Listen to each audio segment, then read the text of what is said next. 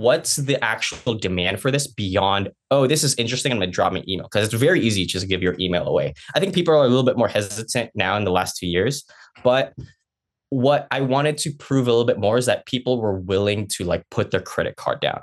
So after i captured their email i added friction by saying give me one dollar and i'll guarantee you a discounted rate basically right?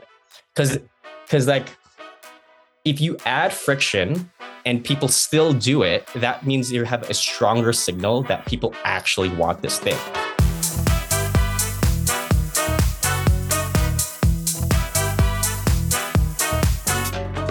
Welcome to Behind the Stays, a podcast that shares the stories behind your favorite Airbnbs and the hosts who've made them memorable. Behind the Stays is brought to you by Spontaneous, a free weekly newsletter that brings you a carefully curated list of last minute deals and upcoming steals on Airbnb. Sign up at spontaneous.com. I'm your host, Zach Boozy. Enjoy the show. Hey, everybody, Zach here. Quick question before we dive into today's chat. So, are you ever scrolling on Instagram and you see these like ridiculously beautiful Airbnbs that look like they're fresh out of a Dwell or Restoration Hardware magazine? And have you ever wondered to yourself, like, how the heck are these hosts able to afford to furnish their spaces so elegantly? Well, I wondered this too until I found out that there's actually a secret that many of the best Airbnb hosts know that enable them to buy things like West Elm media consoles, crate and barrel couches, and parachute sheets at prices that you just really can't get anywhere else. And that secret well, it's Minoan, a completely free platform to purchase everything that you need for your short term rental. If you have more than one short term rental, chances are that you use some sort of system for your property management, right? Whether it's like a guesty or an uplisting. Well, Minoan is the system that hosts use for furnishing and refreshing their homes. Minoan provides hosts with a one stop shop to get hundreds of discounts on the world's leading brands and a system where you can manage all of the ordering, all of the tracking, all of the returns, etc. in one place, which obviously just saves you a lot of time and money. Oh, and the best part, again, is that Minoan is totally free. Like, no membership fees, no annual dues, nada. Like, it's almost too good to be true except for the fact that, well, it is true. and if you thought Minoan couldn't get any better, well, that's actually where you would be wrong. So I want you to stay tuned for more info in just about 15 minutes from now that'll make you want to sign up for Minoan the minute this episode is over. All right, so stay tuned in just a few minutes and hear a little bit more about why you want to sign up for your free, totally free Minoan account the minute this podcast is over. In just a moment, you meet Sani Djaya, the creator of Moonbase, a next generation luxury campground designed to help make stargazing accessible to all. Sani is a product manager by trade. After graduating from University of Maryland College Park, he traded the East Coast for the West Coast and has spent the last few years working for tech startups. Sani has always loved the outdoors, so when he learned that his girlfriend had never been stargazing, he knew he had to change this reality as quickly as possible. But there was one big problem, and that was that his girlfriend wasn't thrilled about sleeping in a sleeping bag in a tent on top of a mountain. And that's when Sani had an idea. What if you could design a luxe camping experience that would enable you to stargaze to your heart's content and get the best night of sleep that you have ever had. And that's when the idea for Moonbase was born. In this episode, Sani and I chat about how he ran a Google Ads campaign to validate his startup idea, why he launched an Indiegogo campaign to raise some initial cash for Moonbase, the story behind how he discovered Jupe and his thoughts on the benefits of prefab structures, and how he plans to scale Moonbase over the next 12 to 24 months. Get excited for an inspirational and jam packed conversation with my new friend, Sani.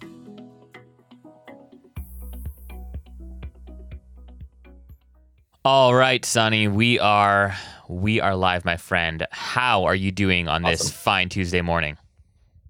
Wonderful, wonderful. The the uh, the weather has been really great the last couple of days, and you know I have nothing to complain about. I was uh, just in Seattle uh, two weekends ago as well. Okay, and how was the weather in Seattle? Not not as great. it was actually hot, surprisingly oh, really? hot. It was clear skies in like 80, 90 degrees the entire time. Uh, so wonderful sunsets. Uh, we also saw the sunrise at Kerry Park in Seattle, and you can see um, the Space Needle and then Mount Rainier like right in the background as well. Wow! So great, great views. Very, very cool, man. Um, I'm actually headed there in a couple weeks.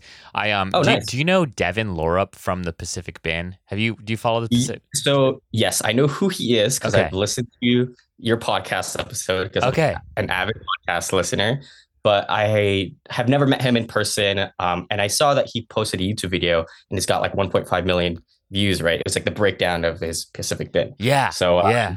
I'm a fan. I'm definitely a fan. I really, you know, I don't know him personally, but I'm definitely a fan. So He's if cool. you want to, if you want to connect us, like I'd love to. Yeah. But- yeah, yeah. Yeah. I, uh, we're we're going. We we so we are launching. We we just launched this like YouTube series called the Next Generation of Hospitality Entrepreneurs, and so we Mm. went live with our first episode, which featured uh, Sarah Reutman, um, who is the creator behind uh, Field and Lake, which is a cool Mm. boutique hospitality brand in um in Belgium, Wisconsin, on on Lake Michigan. Is is kind of where she started with her her first two properties. But anyways, uh, we're gonna have Devin in in our next episode, and so we're going out there um, in in a couple weeks. And I haven't been to all that is to say is that I haven't been to Seattle in a few years, and it's actually like one of my favorite cities in the world. Like I, a lot of people like don't like Seattle, um, at least a lot of people in my circles because it's you know Yeah. rainy and whatever. But like Yeah, I, yeah. I I I feel like it's got this like fun like innovative spirit. It's not like Yeah. ob- it's not as like obnoxious as like San Fran or like For sure. LA can 100%. People seem a little bit more like down to earth. Uh, um, Yeah. But but it still has sort of that like that hype, right? And and that energy that you look for in a city. Uh, if you go to Seattle, we found this shop at uh, the Pike Place Market. Okay. It's like a floor below. So it's one floor below like the top floor. okay. And we found this shop called Morning Sailor. Morning Sailor. Okay. Marnin. Oh, Marnin. M-A-R-N-I-N Sailor. And you have to go there. Really? I'm not going to spoil it. Search up their Instagram, Yeah. but you have to go there. Like Okay. 100% you have to go there. All right. Well, hey, I will. Um, if we make it there, I will be sure to document the whole thing so I can say, okay, Sani, Nice. this is what's going to happen. And whatever happens, I'll get it on film and then and then we'll share it. It'll be fun. Um, Cool. But dude, I uh, I mean, I'm super pumped to have you on the show. I want to just kind of start by hearing the really the story behind Moonbase and like where Moonbase uh, begins. Yeah. We first connected, I think, on on social media. I know you'd reached out saying you, Yep. you were a fan of the podcast. Um, I had heard of you already because of Jeff Wilson from Jupe, who we'll talk about in a second. Um, Yeah. He sent me your website like long before we ever connected, and so we've been connected for for a little bit. But I I really just want to give you the opportunity to take us back to the very beginning. Where Yeah. does the story of of Moonbase begin? Yeah, I mean, the story really starts with like my love and obsession for space when I was a kid.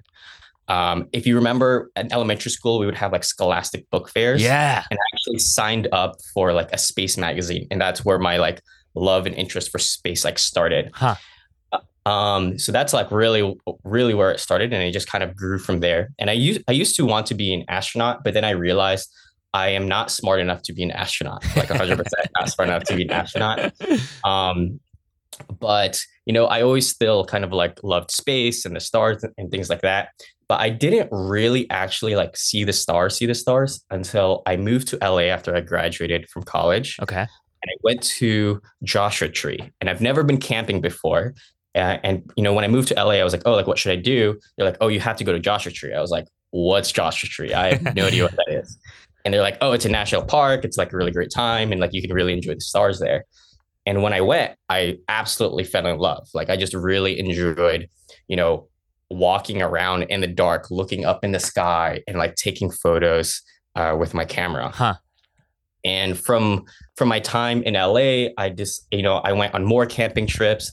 I even did a week long camping trip through Utah. So it was like Bryce, Zion, Canyonlands. This was peak peak COVID, like July 2020. Okay. Right.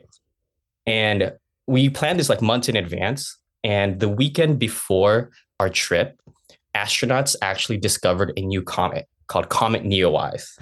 um, and I've showed I've showed you this photo, Zach, and I'll show it again. Um, and I'll I'll link it to you for le- the For the show listeners. notes. Yeah. Yeah. Yeah, Beautiful. So I'll, I'll link it again. And did you Great take that? photo. Did you take yes, that photo? I took that photo. You took that photo? Yeah. Jeez. yeah, okay. I took that photo. Um, so I, I'll link you a photo so that the uh, People can see. the Yeah. listeners can, uh, can find it. I would say like our photo, or this photo is like average. If you just search up Comet Neowise, like there's way better photos. But um, you know, just really enjoyed it and was really inspired just by like you know seeing a comet that just happened by chance, Yeah. right? Yeah. Um, And after that, I after living in LA, you know, during COVID, I kind of decided I wanted to move back east. I, I, you know I grew up in the DC area, went to college uh, at University of Maryland, College Park, um, and I started dating this girl, and I would tell her stories of me, you know, outdoors, camping, and Yeah. seeing the stars. And she was like, "Oh, like I really want to see the stars." I was like, "Awesome, let's go camping." And Yeah. she's like, "Ah, I don't want to go camping. You know, I don't want to sleep in a sleeping bag in a tent without showering, no running water." Right? Yeah. I was like, "Oh, well." I don't want like yeah, I don't want like a snake or some like freaking like bug crawling Right. in and yeah, I don't want I don't want to feel I don't want to feel the dirt like on my back, you know. Exactly. Exactly. so then I was like, ah, well, I don't know how to solve this for you. And then like a few months kind of went by and like I was thinking back to like my travels. I was like, well, like we stayed at Airbnbs and there was like glamping structures Yeah. basically right on the Yeah. West Coast.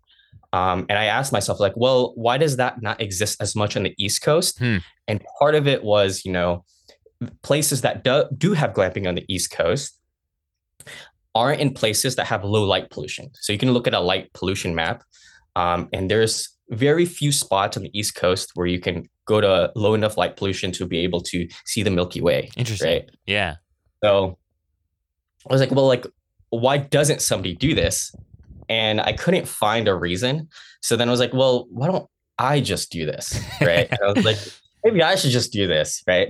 So um, that's really how it started. And Yeah. I can talk a little bit more like, you know, from like, oh, I had this idea to like creating it, but Yeah. that's that's the basis of how how we started. I love that story, and and what's what's cool about it is, I I, I do think that this um this movement, if, if if I can even call it that, around like glamping has has certain become certainly become more popular as people want to be outside, right? Like I think in Yeah. COVID in particular, it's it's it's, it's it was just exacerbated, but this idea of like really wanting the idea of camping without without like sacrificing like all of the amenities that, Yeah. that you would normally have to sacrifice if you were literally like going you know uh in a tent right I, I think about camping my, my family we were avid campers growing up and uh, you know some of the best memories of my life but like you know it'd rain and you'd get wet and you know Yeah. there inevitably there'd be like a flash flood or something and you're sleeping bed and it was just you know it's, it was an adventure but not necessarily like an experience that you'd want that i'd want now Yeah. right uh, if i could avoid it right i'd rather i'd rather as your Sure. as your girlfriend wanted like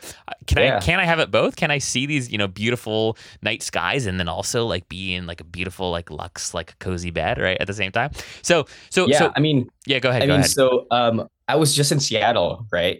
And we saw the sunset at Mount Rainier, Yeah. like on I think Paradise Village is like the area that's called. okay And it's like a parking lot. We saw the sunset. I was like, okay, we're hungry, so we had to drive 45 minutes down down outside the national park to get food. And then I was like, well, Mount Rainier is actually a really good spot to go stargazing. And I had to think to myself, it was like 10 o'clock at that time. I was like, do I drive back up to where we just were and then drive back down another 45 minutes to where we're staying? I was like, you know, it'd be great if there was a solution for this. I was like, oh, wait, I'm doing that solution. like, so I don't have to drive 45 minutes to the middle of nowhere, then drive another 45 just to see the stars. Yeah, right? yeah, yeah, yeah, yeah. No, it's it's uh, it, it's it's a really interesting and like niche problem, but like as you know, Yeah. or, or or like as as in some people like to say like niches get riches. Like I, I do think the the challenge that you're that you're wrestling with is is certainly um is certainly like a special and an important one.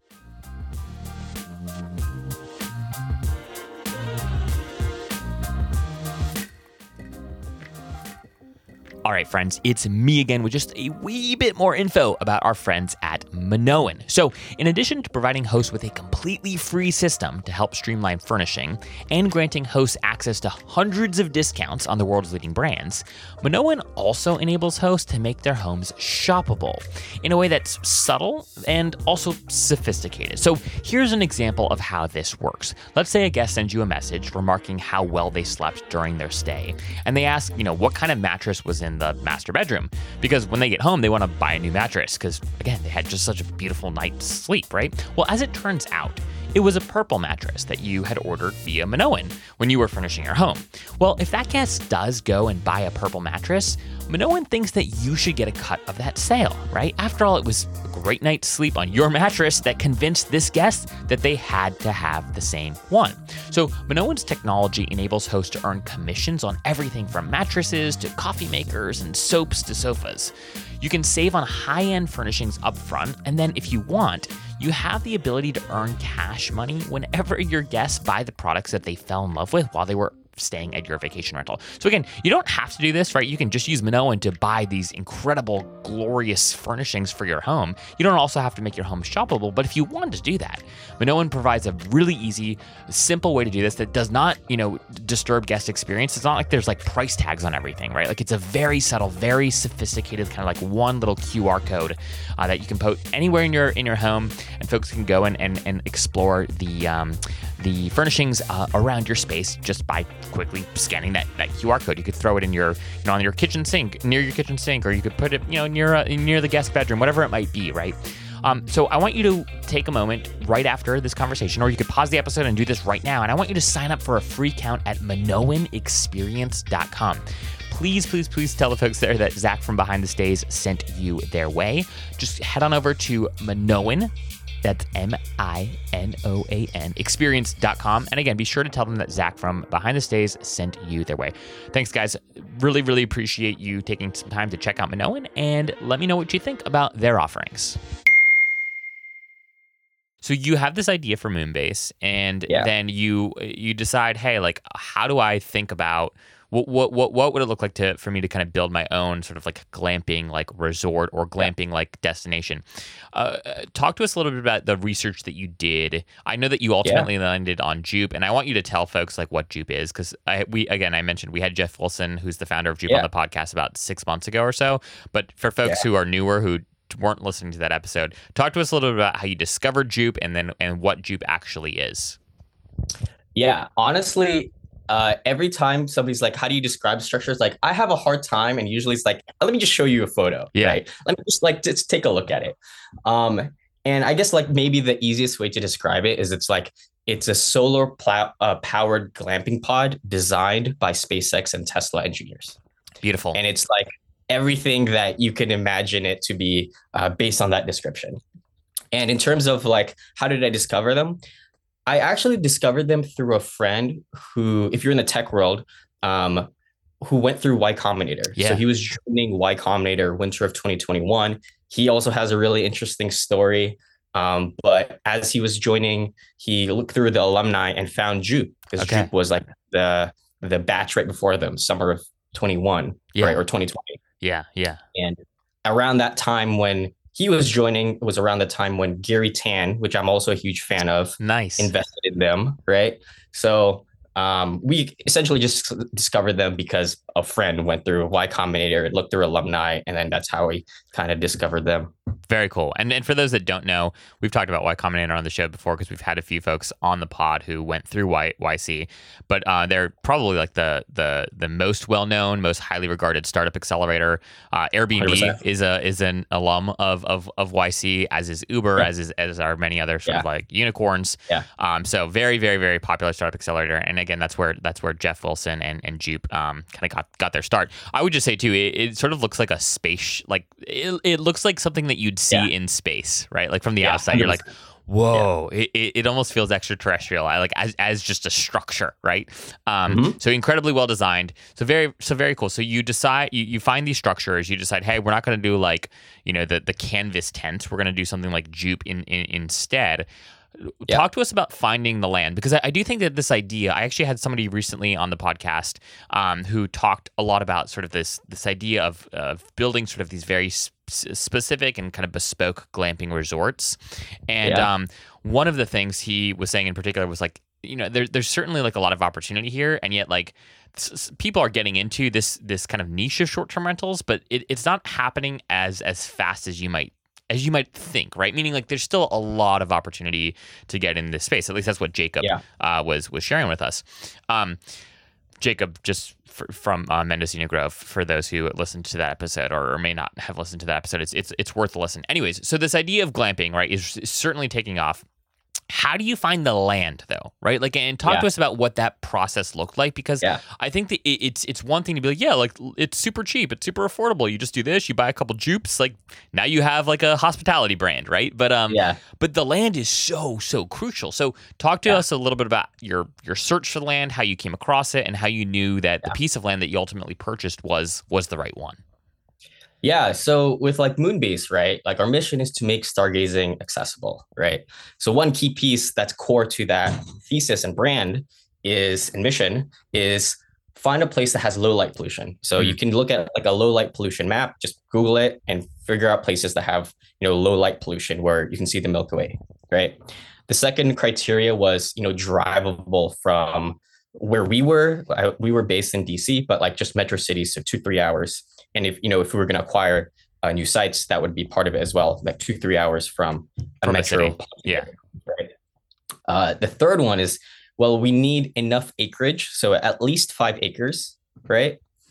Um, and then the last one is like near some sort of like attraction during the day, because although, you know, we're solving it for night, Hmm. people still want to do things during the day, right? So, you know, state or national park or like a cute small town. Yeah. And um, what uh, we essentially did was like just look on Zillow, like what's available, basically. right? There's a few other sites out there uh, that you can check, but Zillow was the one that we found this piece of land, and you know it's 15 acres on a mountainside, exactly two hours and six minutes from the White House. Like I just checked it like 30 minutes ago again. That's that's some check, good, yeah. That, wanna- that, that's like really good positioning. Like we are two Yeah. hours and fourteen minutes from the White House, or you know something crazy Yes. like that. Yeah, that that, Exactly. that make for good. I wanted campaign. to double check so that I, I wasn't lying. Um, and um, yeah, so and it's also near uh, this really cute town called Berkeley Springs. Like when we first checked out this property, we were like, "Oh, there's a castle here. Oh, there's a cat cafe. Huh. Oh, there's a bunch of vegetarian uh, restaurants, right?" There's like this like award-winning uh, chef restaurant called Lot 12. There's this um, what's it called? This uh, store that I would describe. The best way to describe it is a small town urban outfitters and Okay. it's like run by a daughter and mother and it, they're just super amazing so you know it kind of and it's also near a state park it's near Cacapon state park and we had a, a guest stay and they were like this park is the best mountain biking trails that we've seen in this entire area Wow. and i i ended up meeting the guy who's actually running like the build out of the mountain bike trails and he's like yeah we're spending you know 5 million in the next two years on mountain bike trails i was like what so they're they're like investing heavily in it, right? Yeah. But I didn't know that like going into uh, buying the buying the land, right? But you know, um, it, basically the four criteria though was low light pollution, uh, two hours, two three hours from a metro area. So we're like two hours from DC, two hours from Baltimore, three from Pittsburgh, three and a half from Philly, um, at least five acres, and then some sort of like day attraction, Yeah. so state park, cute small town, things like that. I, I love that. Um, and it's it's like a relatively like simple sort of like framework, but it, but at the same time, it's it's so helpful, right? Is like, Sure. I, I, I love the daytime attraction in particular because I think some sometimes, right? Uh, and we talk about this. I've had people on the podcast that feel you know very passionate and, and very strongly about the fact that hey, if you create this beautiful, totally unique experience, people will come just for the experience. And I tend to agree with those folks. Like, and I do see this this moment where you know, I, I, you know, I've even done this. I've planned my vacation, right, or I've planned my stay around just wanting to be in a place. Like, I Yeah. want to stay here at this particular Airbnb. I don't really care what's around it as long as I get to stay here, right? And I do think that that generally is a trend that, that we're seeing. But at the same time, right, people people don't just want, no matter how beautiful it is, they don't want to stay in the place all day. Or Yeah. in your context, right, as you as you mentioned, it's it's really a place to kind of see the stars. Well, what do you do when the stars aren't visible, right? daytime, Like, right? and so Yeah. and so I like that as like a, a good simple way of, of just remembering and, and reminding us that it's it's unique stays are, are all the rage right now. They're really important. There's huge, huge, huge potential in building these really cool, unique experiences. But just remember that at you know the end of the day, people still want something to do, uh, and and they want and they Yeah. you know and they want to be they want that that thing even if it's different than what they you know normally do. They want to be able to get in a car and just go and have have a you know spend a couple hours somewhere, and then they can Yeah. come back to your beautiful space. Yeah, I mean, I think this will touch on, uh, you know, as we talk a little bit about more my tech and startup background, but Yeah. like you have to really think about the full customer journey, like the full like what are they going to do in between the times and not just in your space, right? Hmm. What's the experience as they plan for your coming to your place? Yeah. Right? Yeah. They have to buy food. So where's the closest like grocery store? Like they may do it at home, but they may a lot of people have done it, you know, in town here, right? Or as you think about like um, the journey when they're there, right? What are they going to do while they're there? And Yeah. you know, we talked a little bit about well, like yes, we had people just sit around, create a fire, and just enjoy their time. But I would say, you know, 60, 70% of our- people that come, they go explore the town because, you know, there's they want to do something besides sit around. And like it depends on the person, but just having those options, uh, you know, is great for the people that are staying here. Yeah, absolutely. Hey guys, it's Zach. If you're enjoying this episode, could you do me two very quick favors? First, this show is possible thanks to a handful of incredible organizations who've signed on to be advertising partners of Behind the Stays. It would mean the world to me if you'd take just a second to scroll down to the show notes and go learn more about this episode's sponsor. Even if you aren't in the market for agency support or a new PMS at the moment, it never hurts to be aware of who else is out there. And second, if you're listening to this episode on Spotify, could you be so kind as to give Behind the Stays a five star rating? And if you're on Apple Podcasts, could you submit a quick review and let me know what you love most about the show? I know it seems trivial, but these things really, really do help us grow the show. And just a reminder that if you've ever got feedback from me on how to make the show better, shoot me an email directly at Zach, that's Z A C H, at spontaneous.com. You all really are the best. I love receiving your emails and DMs. All right, so check out the sponsor and leave us a rating and a review. Please. All right, guys, back to the show. I, I'd love to just hear how that background. You you've mentioned your buddies who were in YC, which is how you you know found Jupe to begin with. Yep. I'm curious, you know, given given your your experience uh, in in startups, like how has that affected the way that you think about this this brand that you're building, this this business, Yeah. this hospitality business that that you're building? Yeah, yeah, yeah. So, uh, just a little context for the listeners. You know, um, I've been working as a product manager for the past four years. You know, in the, in the tech space. So I, I really took at it from like a product and design perspective, right? So when we first, when I first had the idea, I was like, well, this is just an idea that I think my girlfriend would love more than just my girlfriend loved this idea, right? Yeah, and yeah, I took yeah. it from like a market research and product like initializing a startup idea uh, perspective because like I've you know created my own websites and apps and failed a bunch of times doing that as well. So I was like, okay, well, like how can I test demand for this beyond just asking people? Hmm. Because like the first thing I did is like the marketing research normal thing of like you know go talk to 20 people and figure out what the key features are, have them stack stack rank them, right? Yeah, yeah, and yeah. figure out where your key features are. And in the real estate world, it would be like, what are the key amenities, right? And it was basically, you know, super comfy bed with white sheets, uh, hot showers, you know, flushing toilet, basically, right? And uh, the last one was like uh, a campfire so I could cook s'mores. Those Mm. like the four the four things, right? I took those four things and created a website and uh, some ads, and that was like my my ad copy, basically Okay.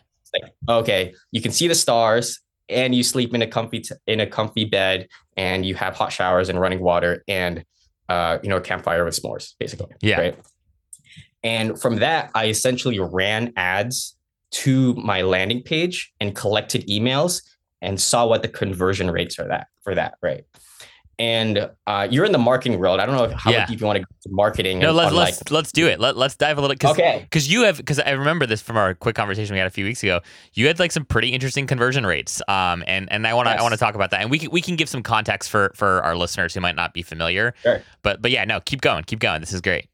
Awesome. Okay. So I kind of just searched up like what are like industry industry standard conversion rates and like cost per lead and cost per conversion for hospitality. Yeah. Right.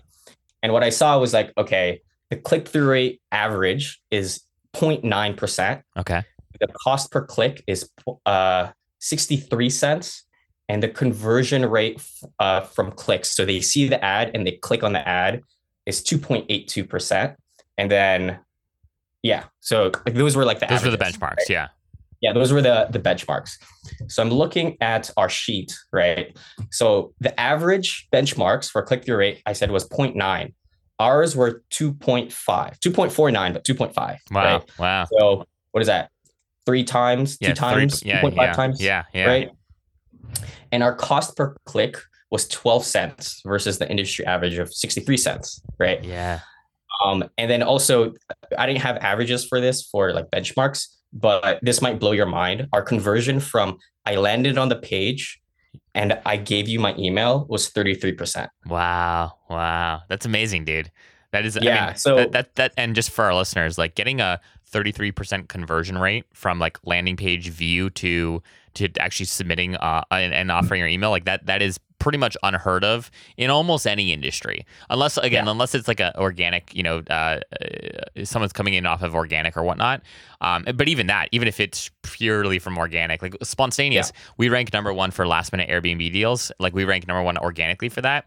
And if you go and click, like our our conversion rate from that particular keyword is around thirty percent, and that's like incredible. So the fact that you got thirty three percent is uh, is remarkable. So I I love it, dude. And so so let me just uh, uh, again just kind of quickly recap here. So you you were running these tests to to first and Yeah. foremost sort of like validate the idea, right? Like do Yeah. will people want to go somewhere where they can stargaze and they can have a cozy night's sleep and Yep. they can have a campfire and, and if so or if enough people are converting on this campaign that i'm going to put together this this will give me you know a little bit of data right at least Yeah. that i need to to ensure that i'm going to that it's worth kind of pursuing this idea is that more or less kind of how you thought about the experiment Yeah, basically, I had the idea February 12th. okay I launched the experiment early March ish okay and had it run for like a month.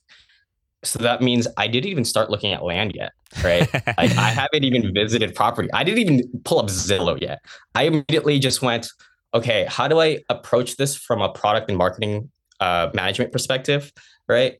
Um, and like that's basically what I did. Um, and then I could talk a little bit more about like um, how did I validate even further beyond emails as well. yeah so let, let, let's go there so you get these emails Okay. and then and then what you Yeah. like you email everyone and you So- say hey i'm going to do this thing what do you think or, or how does it go So, as part of the experiment as well, from my experience with like startups, is emails don't it, they mean a little bit, but they don't mean that much. yeah yeah I wanted to test like are what's the actual demand for this beyond oh this is interesting I'm gonna drop my email because it's very easy just to give your email away. I think people are a little bit more hesitant now in the last two years, but what I wanted to prove a little bit more is that people were willing to like put their credit card down. yeah So after I captured their email, I added friction by saying, "Give me one dollar, and I'll guarantee you a discounted rate." Basically, right? hmm. Because because like if you add friction and people still do it, that means you have a stronger signal that people actually want this thing, right? dude oh, and it's oh gosh a dollar. You know, you know what, you know what I love about this. We spend in like in like marketing, we spend so much time talking about reducing friction, right? I know. And here you're In like, product too. yeah, Yeah, yeah, in front, and you're like, oh my god, no, now now we need to add friction. But I, but I, this is this is a perfect example because like if you're listening to this and you're you're considering doing something that is uh, you know unique in the hospitality space, this this is a really really good way to validate an idea because if you add again just a little bit of friction, you charge a dollar, somebody has to go and they have to find like their credit card and then put it in, right? Type in 16 digits. Yeah, like, that's a lot of work. me with a That- lot of that- yeah. information. And it, right? but but if they do that, right? I mean, talk about sort of like validation, right? Like Yeah. it- you, you that that's the kind of validation that you can take to the bank and be like, "Yo, there is uh there is something here that's worth spending Yeah. time and money and effort on." So I love it, dude. This Yeah. is this is oh this is great. I'm gonna steal this idea, man. yeah. my my suggestion is charge higher than a dollar. Yeah. Um, yeah. What was it? What was the result like?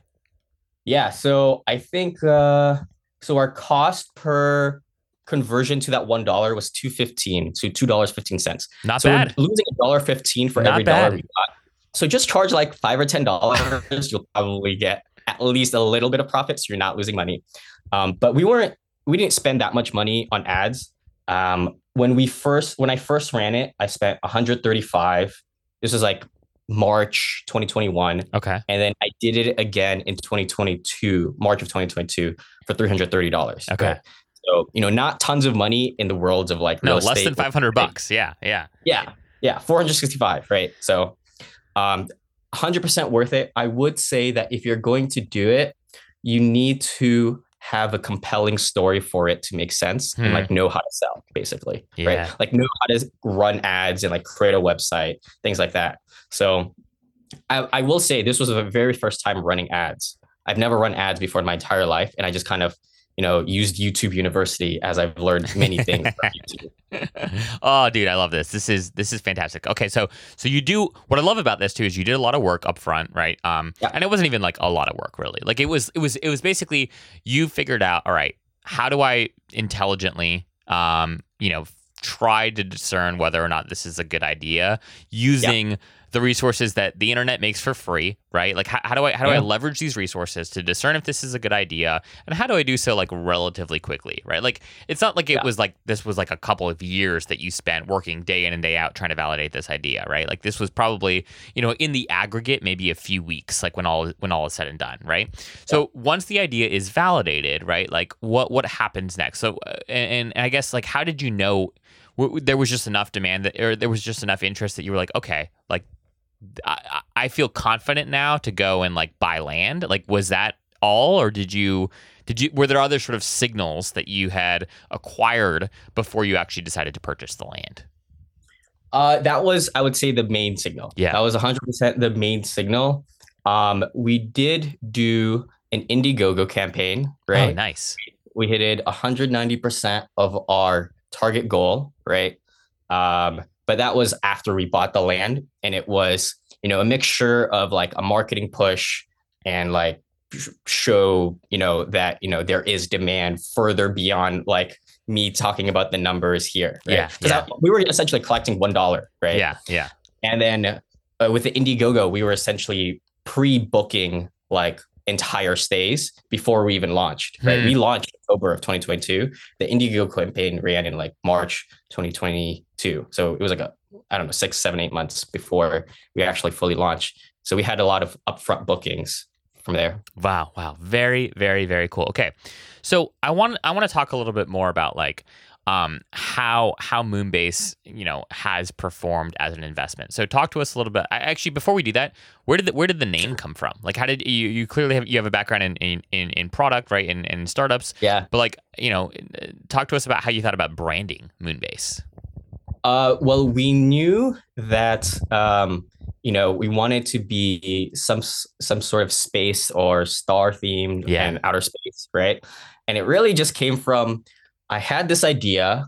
I went to uh, my friend who became my business partner about, hey, let's do this thing. He was actually the one that I went on the camping trip with through Utah Okay. right? We like met through college, and uh, we essentially just had a birthday dinner for his birthday. It was like March, so it was like as we were doing the uh, the marketing campaign, and we were just we we just had a dinner with- a few friends, and we just spitballed names, and Moonbase just came up as as one of the names, Wow. and that's how, that's just basically It's a, how I it mean, it's a, it's a beautiful name. It like it speaks yeah. like there, there's so much depth to it, right? Uh, and, Yeah. and it's it's so versatile. Like you can you can Yeah. grow it and you can do a lot with it. Um, as you as Sure. you you know if and when you decide to kind of like expand uh expand your portfolio. Hundred percent, hundred percent. So that's basically where the name came from. Cool, cool. So, uh, uh, uh, talk to us a little bit about the business yet. Like, what's worked really well? Like, when, or, or I guess, when did you guys go live? Like, when, when did you get the Jupes kind of all set up on the property? When were your first bookings? And then, like, how has it performed so far? Yeah, so we went live October of 2022, so about six, seven months Okay. ago. And that was basically when we got our health department permit so that we can actually operate, right? Like we don't want to do things under the table and get into legal issues, right? Um, so uh, that's when we got our health department uh, permits. And we started getting our bookings in November, right? Yeah. Uh, and you know things things are good, and then it gets really cold here, right? Yeah, yeah. It's like January, February was pretty much no bookings. Yeah. January, February was basically no bookings. And then March, April, May, we're starting to ramp up again. And we have it. So, you know, back when we started, we did, we spent ad, uh, we spent money on ads. Yeah. We haven't spent any money on ads yet. Uh, and we're planning to do that as, you know, June starts and July, August, and it's like peak camping season, Yeah, basically. yeah. So in the past three months, our average occupancy rate was mostly weekends, so Okay. twenty percent. But twenty percent with what we've done is twenty percent cash on cash. And anybody in the real estate world is like twenty percent cash on cash is like that's good returns. Yeah. Once we start ramping up our occupancy, Yeah. right, to even 50, 60%. So I calculated if we ramp up our occupancy to just 60%, which we can very reasonably think we can do, yeah. It would be 58% cash on cash return. And and that's just because what? Like your expenses are just like incredibly low. yes. Yes. So so can It's- talk to us about your costs. So are you guys doing all the turnover? Like, do you have a cleaning team or because you you're living on site right now? Is that is that correct? Yeah. So I spend 60, 70% of my time here on site. Uh, and then I also go visit my girlfriend in Baltimore, see friends and family in DC, right? Um, but uh, we used to clean it ourselves. Okay. We really wanted to understand the mechanics and like do everything ourselves for Yeah. a really long time. Yeah. So actually our shower house that's there, we built it ourselves, right? Wow. we we like really wanted to like understand the business from a grounds up approach so for the first you know we didn't hire cleaners until spring so between november and mid march we did all of the cleaning ourselves replaced all the sheets did all the cleaning and replacing and everything uh, but now we have cleaners right Yeah. um, so now you know we have a team that comes in and cleans the place right um, and then in terms of like and these structures are like Jupes are like just to give the audience context too. Like Yeah. these are these are small structures, right? So like meaning Yeah. the the turnover is is is pretty easy. Like it's not like you're it's not like you're turning over like a four bedroom like you know uh, Airbnb or anything like that. Like this these are what like what what is the square footage on a Jupe? Like 60, 70? I don't remember the exact square footage. Um, I think it's like seven and a half wide, 13 long. And I can't do the math Yeah. really quick right now, but seven and a half by 13 Okay. is like the size of the inside the unit. Okay. Okay. Yeah. Yeah. Yeah. Okay. Wow. Okay. So that's that's awesome. So, but but then beyond that, like you, you beyond your cleaning expense, right? Because you guys don't have. It's not like you're buying tons of furniture for these spaces, right? Like the, No. the Jupe comes with it with everything it you know you need to to have it operate. Comes with a with a bed and like uh side tables. We added a little bit of like books and stuff to make it look a little bit uh, you know, f- more full. yeah. right? Um, but the beds are um, more comfortable than my actual bed. Every time people have slept in it, they're like, "Yeah, this is really cozy, like really, Yeah. really cozy." Oh, actually, the other thing we added as like we were going into the winter is we added mattress pad heaters, Ooh. and everybody loves the mattress pad heaters. Because at night, it, even in the summer, it, gets, it drops to like 60 degrees, and like that gets pretty chilly when you're outside at night especially not in a sleeping bag and everybody loves the mattress pad heaters. We had um we had guests stay here where the outdoor temperatures at night was 20 degrees and the mattress pad heaters they were like we were sweating. We were sweating with those. We had to turn them off because they were too hot. And there's like settings. You go like 1 to 10 on the hotness but yeah. they were like yeah the mattress pad heaters are incredible and keep you incredibly warm and cozy especially at even 20 degrees weather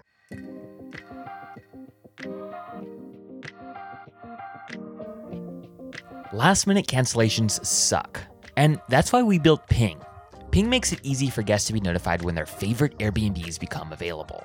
Ping is a simple widget that lives on your website or your direct booking site and allows your fans and followers to sign up and be notified if their preferred dates become available. Here's how it works Jimmy sees that you're booked the whole month of October, but he wants to be notified if any three night window in the month becomes available. Jen is a returning guest and she wants to be notified if any week in June, July, or August becomes available. In a matter of seconds, Jimmy and Jen fill out the simple form and they will be pinged if the requested dates become available. And as a host, you will immediately get pinged via email with Jimmy and Jen's contact information and requested dates, which enables you to build up your own database of guest email addresses. Ping is what the best Airbnb hosts use to maximize bookings.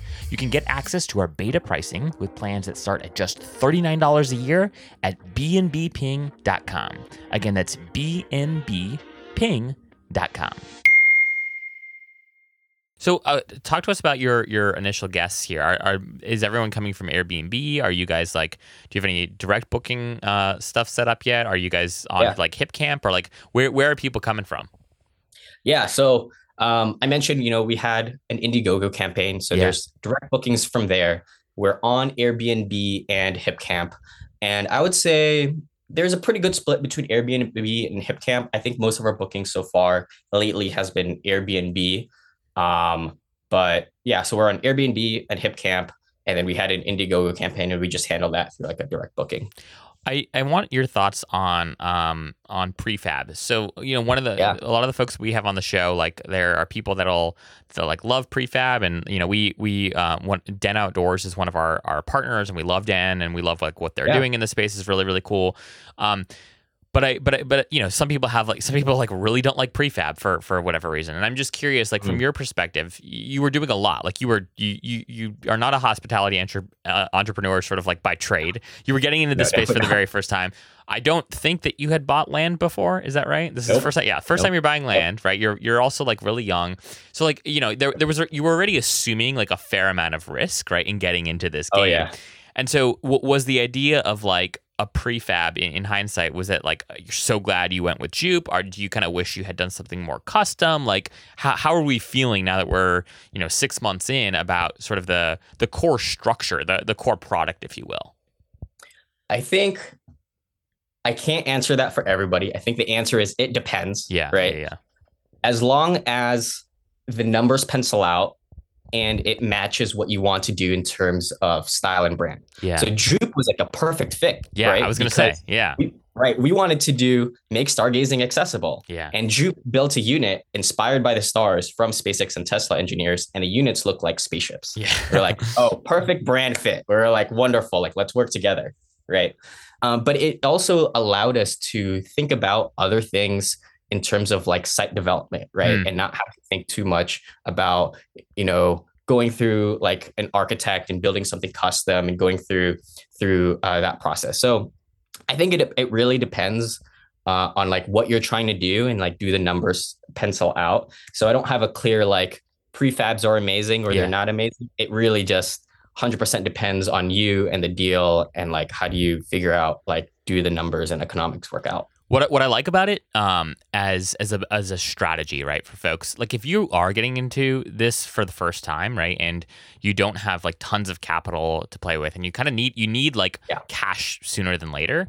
It, Yeah. It's it's a really cool like low barrier to entry, right? Like and like what's cool about Jupe and and just structures like it is like it doesn't need to be there forever, right? Meaning like Yeah. you can you could you, you're not you're not building something that's like impossible to move, right? And Right. and I think right, what's right. what's neat about it is like if you they're beautifully designed. It, it's unique. It's like unlike anything anyone else has like stayed in. Like pe- Jupes Yeah. are not everywhere, right? Like you know today today you, you, tiny homes are sort of like a, a dime a dozen, right?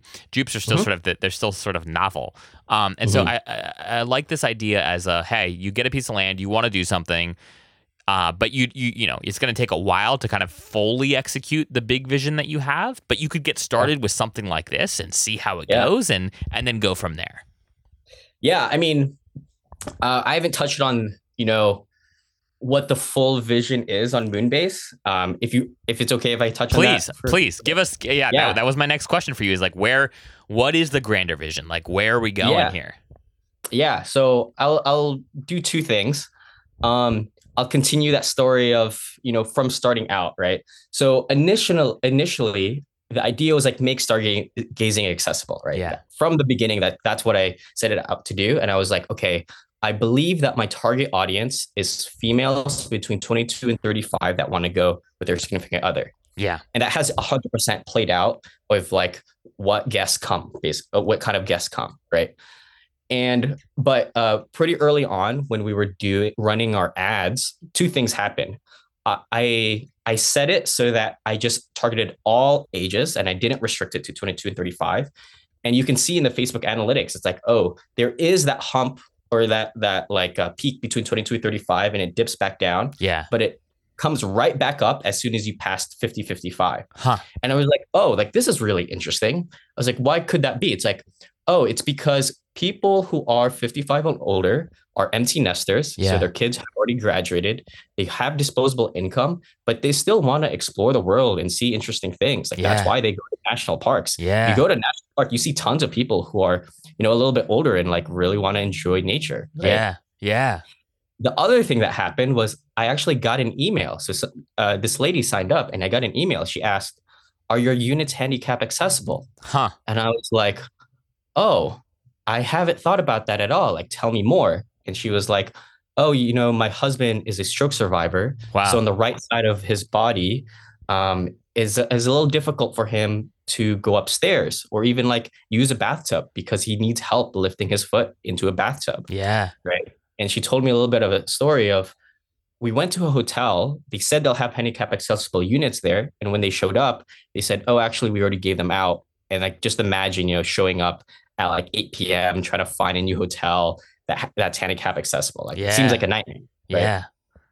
And so what I realized is like, oh, like accessibility is not just for people like my girlfriend, ages 22, 35 females. It's like accessibility for everybody. Yeah. Right. Interesting. So what we have with right now, we always knew Jupe was a V1. Like we knew it was to get a stepping stone. So we get into the market, get some market data, test the waters, see if this is a long-term viable like business, Yeah. basically. yeah. Right. But the long-term goal is like, how do you make units in nature that you can see the Milky Way and are handicap accessible? So accessibility for all. And then how do you even go beyond that, right? And uh, create experiences surrounding that, right? Mm, So just like imagine that you know you're out in nature. There's like 12 cabins out in nature, and you see these beautiful stars. But there's also like uh, an astrophysicist there telling you like, oh, like this is this star, this is this star. Yeah, Like here's this yeah. interesting about this star, right? Because what we've also seen is that like people we give people telescopes when they come if they if they ask for it, right? And as soon as they we give them the telescope, they're like, how do I use this telescope? Like people don't know how to use telescopes, right? And it's like, oh, like if we just gave them a telescope, they can't like they can't point the telescope where they want it to see. yeah. But every time they're like, oh, how do you use this telescope? And I go down there and I say, oh, like this is how you use it. I'll just point it to moon for you, like the moon for you. yeah. And they're like, wow, the moon looks amazing under the telescope because you can see the craters, you can see where the edge of the of the earth, the shadow of the earth covers it, right? And then I say, oh, let me show you something even better. Let me show you Saturn. And they see Saturn's rings for the first time, and their eyes like like open up, right? Wow. So like you can add like paid experiences like that uh, on top of what we're doing. So like, you know, make stargazing stargazing accessible, which means you know, you know, make it easy, make it handicap accessible, add experiences on top of it, and then you know, go nationwide, maybe international. Who knows? That's a big question mark kind of thing. But one step at a time, right? Kind of thing. Um, we know, like we know that this is going to be a long journey. Like Yeah. this isn't just going to be an easy journey. Um, so it's just a, a matter of like, can we get the economics to work out? Can we uh, figure out the operations? Because I have no operational experience in hospitality. Like we just hired cleaners, for example, Yeah. right?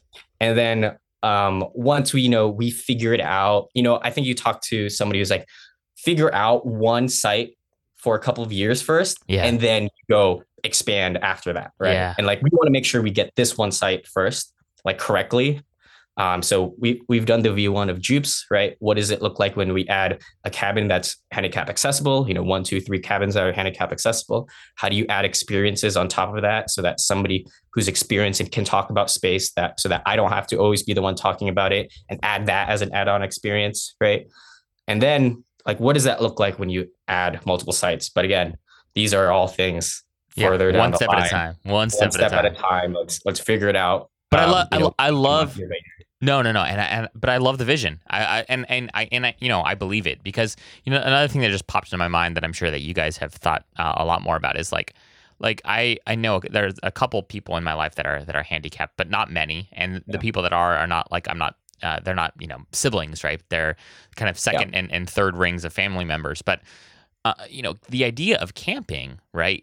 What is just hard. Like you, you just kind of can't, right? Um, or it's just very, it's very difficult. It's very, very if you're difficult in a wheelchair, it's Yeah. impossible. and so and so what you guys are doing is you, you're not just like making you know uh, Moonbase like stargazing like accessible right like you're also making camping like just the, the very like the very notion of being able to be outdoors and experience like Yeah. nature in a very intimate way which camping is you're making that accessible right and that Yeah. that in and of itself is is really cool because there are probably going to be people that stay at Moonbase and it's the very first experience they've had uh, uh, camping because because it's a because it's a context that they can actually camp in, and that Yeah. in and of itself is just is just really cool and really powerful and really moving. So, um, Yeah. Dude, this is this is great. I am super excited about what you guys are doing and and what you're building. Uh, a couple kind of final questions here for you. One, one is just around you talked to us a little bit about the the future of Moonbase, and I, I'm here for it. I'm excited. I can't wait to kind of like follow you guys on on this journey. Um, but but any other sort of just hot takes or uh, or, or ideas that you have around sort of the future of travel and hospitality and any like trends that you're paying close attention to? You know, I don't think I have any hotter takes than some of your previous guests. Um, I maybe the one thing is like, you know, 10, 15, 20 years from now, I anticipate that there's going to be some sort of consolidation like we see in the hotel industry, yeah. right? Like, uh, we, you know, you've talked about it before where like there hasn't been this like one big brand for short-term rentals and vacation homes yet. And I, yeah. You know, I think it's going to happen. Yeah. And part of it that's going to happen is going to be mergers and acquisitions and consolidation. And, you know, it may not happen in the next couple of years and maybe like 10, 15, 20, 30 years kind of now. But uh, I think it's inevitable Yeah. that there's going to be mergers and acquisitions. And, you know, that drives efficiency and like stronger brands around things. Right. Yeah. No, I, I, I think you're right. Um, and what's kind of cool about that, right, is like, is if, if that is a goal of yours at any point in time, uh, you know, if, you, if you're doing something unique and it's cool and it's different, um, you know, that that's where value is created, right? Like that's Yeah. where, that's where people get excited. So, Yeah. Well, Sani, this has been this has been honestly a a, a real joy. Uh, super glad Yeah. to connect with you, and super pumped by, by Me what you're well. doing. I'm gonna have to come visit because I'm only I'm you know Yes. in DC, so I'm only a couple hours Yes. away. Um, but if if Yeah. folks you can want, have a free stay. You're, you're, uh, your friend, your Oh, friend now. oh, well, I don't know about that, but I appreciate that, man. Um, but uh, but yeah, where where should folks go? Like, if if people want to stay and they want to kind of even if they're not local, but they want to kind of like check out uh, the the Yeah. area and what you're doing, what's the best way for them to get in touch? Um, so if you want to search more about Moonbase camping, just search that up on Instagram. It's Moonbase camping.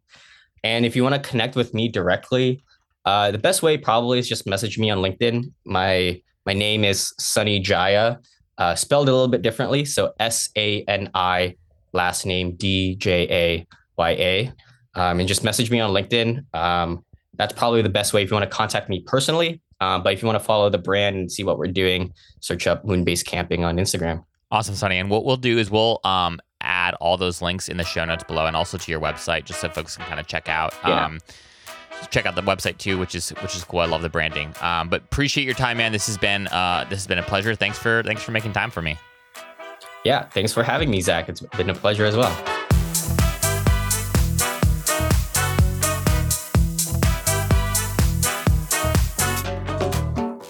Hey, friends, hope you've enjoyed today's show. If you are an Airbnb host or know an Airbnb host who'd like to come on the show, please send me an email at zach, Z-A-C-H, at spontaneous.com and we will chat.